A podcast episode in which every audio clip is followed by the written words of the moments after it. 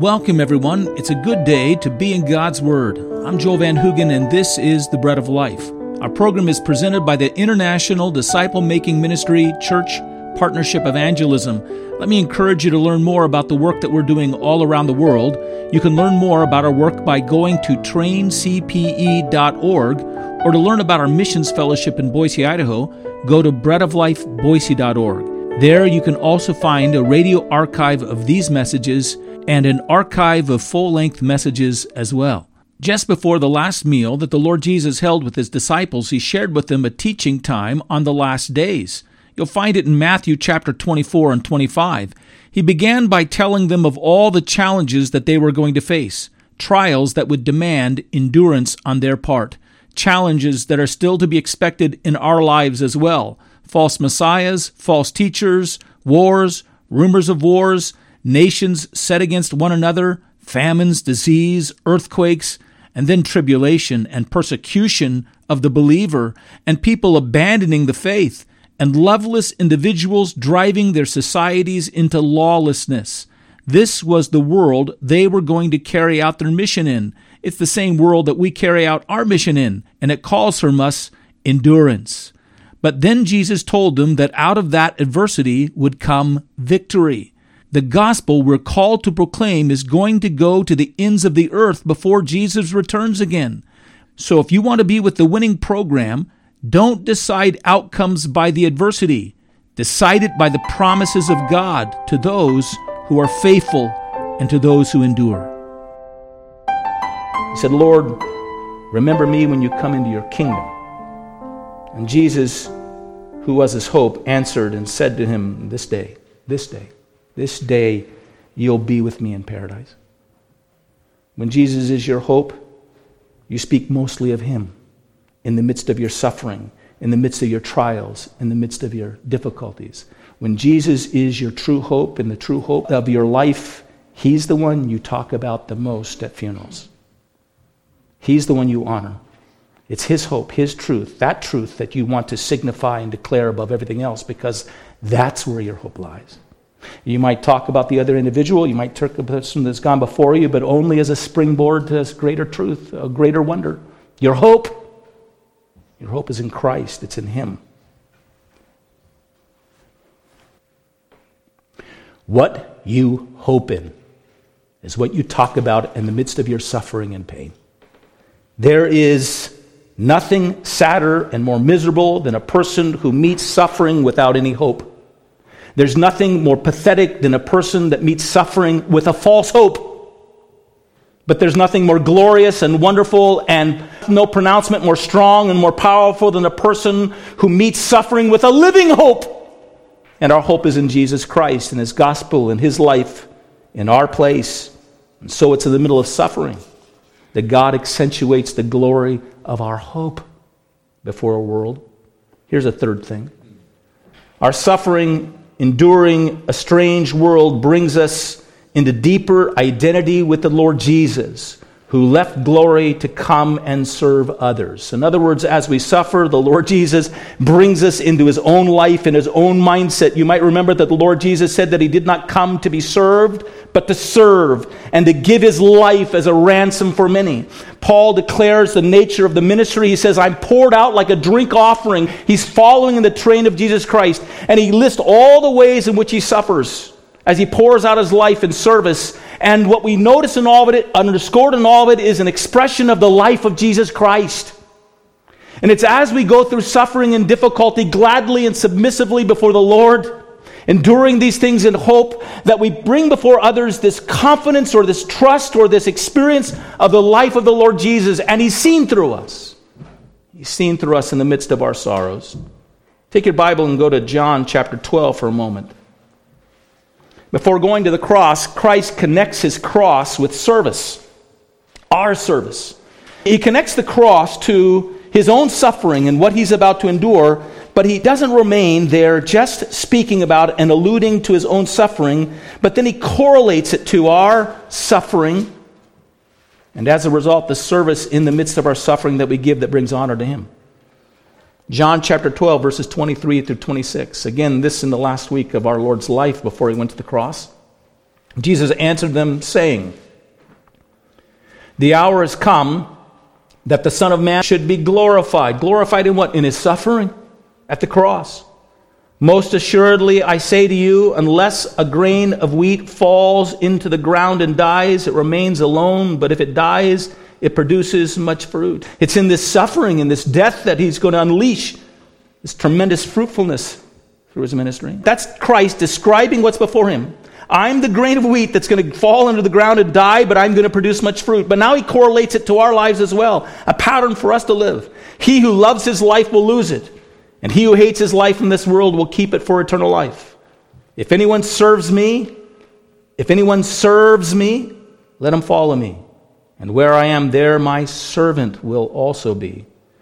If anyone serves me, him my Father will honor.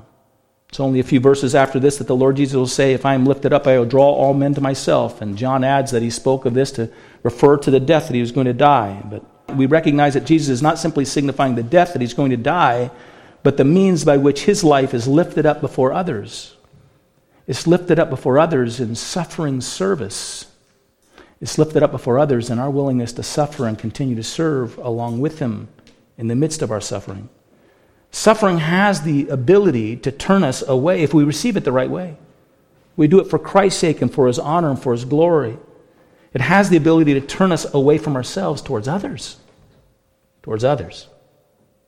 We are not saved by our suffering, but we can be, and we are to expect to be made more fruitful in the midst of our suffering if we consecrate it to Christ and suffer with him and for him. Here's a fourth thing we are calling people to faith. And it is suffering and enduring in the midst of suffering that turns our faith away from ourselves, away from others, away from human society, and to God alone. Oftentimes we counted on all kinds of other things. And what suffering really does is it strips away the points of confidence in our life. We have confidence in our own physical abilities and our own physical powers, and God lets that get stripped away from us. We have confidence in some friend or some people that are going to be there for us and always have our back. They're not there for us. They betray us and they leave us, and that's suffering. We have confidence that our system of government, which is the greatest that the world has ever known, will back us up and lead us onward into victory, and all of a sudden it gets rattled and shaken, it seems to be dissipating and disappearing and suffering. God strips these things away to teach us and instruct us to lean on Him alone and to rest on Him alone and to place our faith in Him. And what does that do? That only enhances our message because our message is faith. Faith in Christ only. Faith in what He's accomplished and not what any man or what you can accomplish for yourself. Isaac Watts has his famous hymn, Am I a Soldier of the Cross? And he asked the question, Is this vile world a friend of grace to lead me on to God? And the answer is yes. This vile world is a friend of grace to lead us on to God. Not only that, it's a friend of grace to lead others on to God as well. As we learn to turn away from our trust and our hopes in this age and in this world, in the midst of our suffering, to look to God and trust in Him and believe that He is the ground and the foundation. He's the, the height and the finish mark of everything that we can hope for and long for. Here's one last thing, fifth, very briefly. God uses our suffering to make us more and more holy like His Son Jesus. Oh, it's difficult it's difficult to prevail in the witness of the gospel of Jesus Christ if you're not like Jesus Christ. And so God refines us in the fires of suffering. And God disciplines us through the disciplines of suffering. And God prunes us for more fruitfulness in the midst of our sufferings. And He molds us and shapes us in the pressures of suffering so that we can be more and more conformed to the image of his son. More and more like him we become, more and more convincing is our testimony of him. It enhances our witness. It enhances our witness.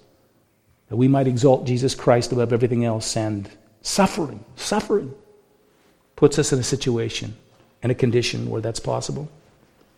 So, what I want you to see here is suffering and enduring Verse 13 those who endure to the end shall be saved. Suffering and enduring is what is the secret, you might say. It's a part of the formula that makes verse 14 true. This gospel shall be preached in all the nations, to all the world, and then he will come. Suffering and enduring aids us in presenting our Lord Jesus to others. He suffered for us and he suffered for them. He knows the pain of sin, he knows their sin. We lose our capacity to proclaim the suffering Savior if we ourselves are only seeking to avoid it. We proclaim a Savior and a God who hung on the cross and knows the sorrow and suffering of sin and has had his darkness sink upon him on others' behalf. And when the Messiah comes to judge again all he will bear in his hands the marks of his suffering. The Bible says they'll look upon him whom they've pierced. He'll always bear the marks of his suffering. What ultimately led Jesus into that suffering, what made it and opened him up to that suffering, was that he loved the whole world. He loved. I think the one way that we try to, above everything else, protect ourselves from suffering is by withholding our love. We have to go through the age. We have to endure the age. We don't hold tightly onto the age, but we love those in it. We love those in it.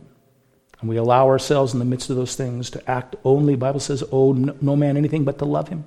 Paul tells us that. It's the midst of that love that we open ourselves up to suffering. To suffering.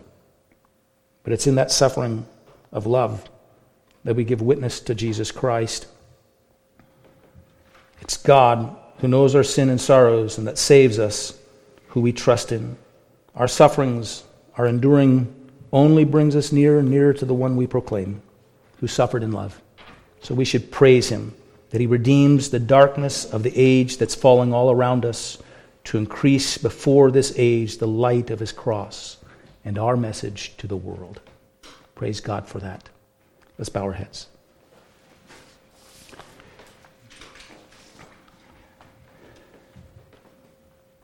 Our Heavenly Father, we ask that the Spirit of Christ might come upon us. We've thought before these messages, we've considered how important it is to know the baptism of your Holy Spirit, bringing to us the enriched presence and power and life of the Lord Jesus. Baptized by the Spirit to brilliantly shine the life of Jesus in our world, to shine it in love, and to shine it in the midst of great suffering. Lord, we pray that we would be willing, longing, even desiring, like Paul, to know Christ in the fellowship of his sufferings, to fill up, as Paul says, the sufferings of his Savior, in order that Christ might be more clearly known in the world in which we live. God, we don't know what's happening before us, we don't know what the age is going to bring us. But here's one thing we want more than anything else let this be it not a concession to all the failure, not a concession to all the wrong, but let this be in our hearts. God, take us where you need to take us in order that we might more brilliantly shine the gospel to a lost and dying world. We ask it in Jesus' name. Amen. Thanks for listening to The Bread of Life, a ministry of Church Partnership Evangelism and the Bread of Life Fellowship in Boise, Idaho. I want to extend to you a welcome to join our worship every Sunday at 11 a.m. in the Old White Church at 1023 East State Street in the Warm Springs area of Boise. To learn more, go to breadoflifeboise.org and follow the links. Until the next time, may God bless you